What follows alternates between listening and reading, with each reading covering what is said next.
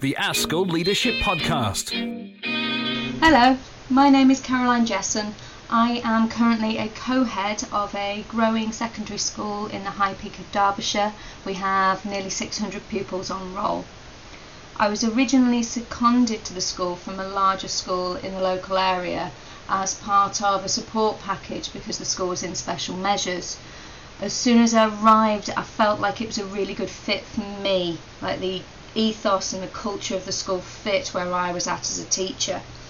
I was very lucky, an assistant headship role came up at the end of that year, which I applied for and got, um, and then led various different areas of the school with my remit expanding with the retirement of a deputy head and his non replacement over the last four years.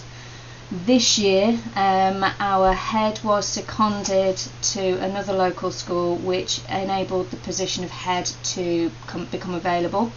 Um, myself and one of the other assistant heads decided to apply for this together as a co headship. Um, we did this because we felt both of us had complementary skill sets that we worked very well together and we had a track record of working on various large projects together and we could drive the school forwards better together than each individual trying it.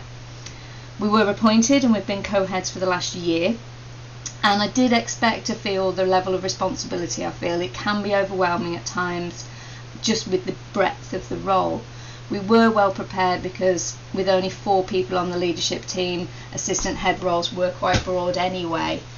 Um, I didn't expect the shift from staff in the way that they would treat me. Um, I'd be walking down the corridor and every person wants to tell me about the minutiae of what they were doing and how important it was, or their problems. And it's taken me quite a while to have a mind shift on this from they're just performing work at me and it's not what I need to listen to right now to this is a really useful insight into how this school is working on the ground right now.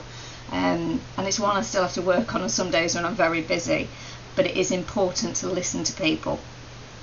I did expect to work very well with my co-head. As I said, we've got an existing long-standing partnership of work, but I didn't expect how good we would be at being a critical friend to one another or how smoothly the transfer would be for the rest of the staff, going from one head to two co-heads and then just treating us as the head pretty much from day one.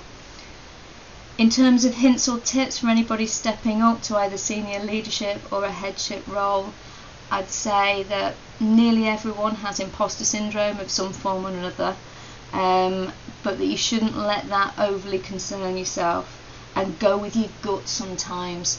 Having spent my first year as a co head dealing with a pandemic, um, and looking at much more experienced heads around us, they weren't doing anything that we weren't and that ha- we hadn't already thought of, which did give me an awful lot of confidence.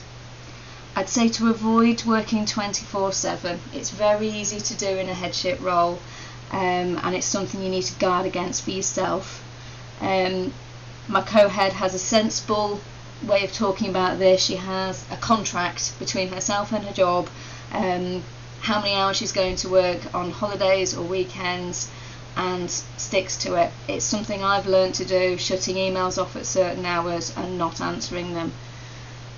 In terms of the job, I wouldn't give it up for anybody. I really enjoy the breadth and depth of a headship role and how much you can still influence the children and how much you are the guiding light of the school.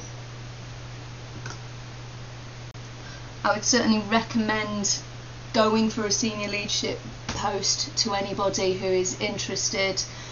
At least if you go for an interview, you can always find out whether you like it or not.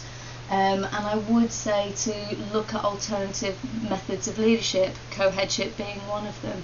It has been a very interesting journey and one that we are going to continue on to for the next year at least. The ASCL Leadership Podcast.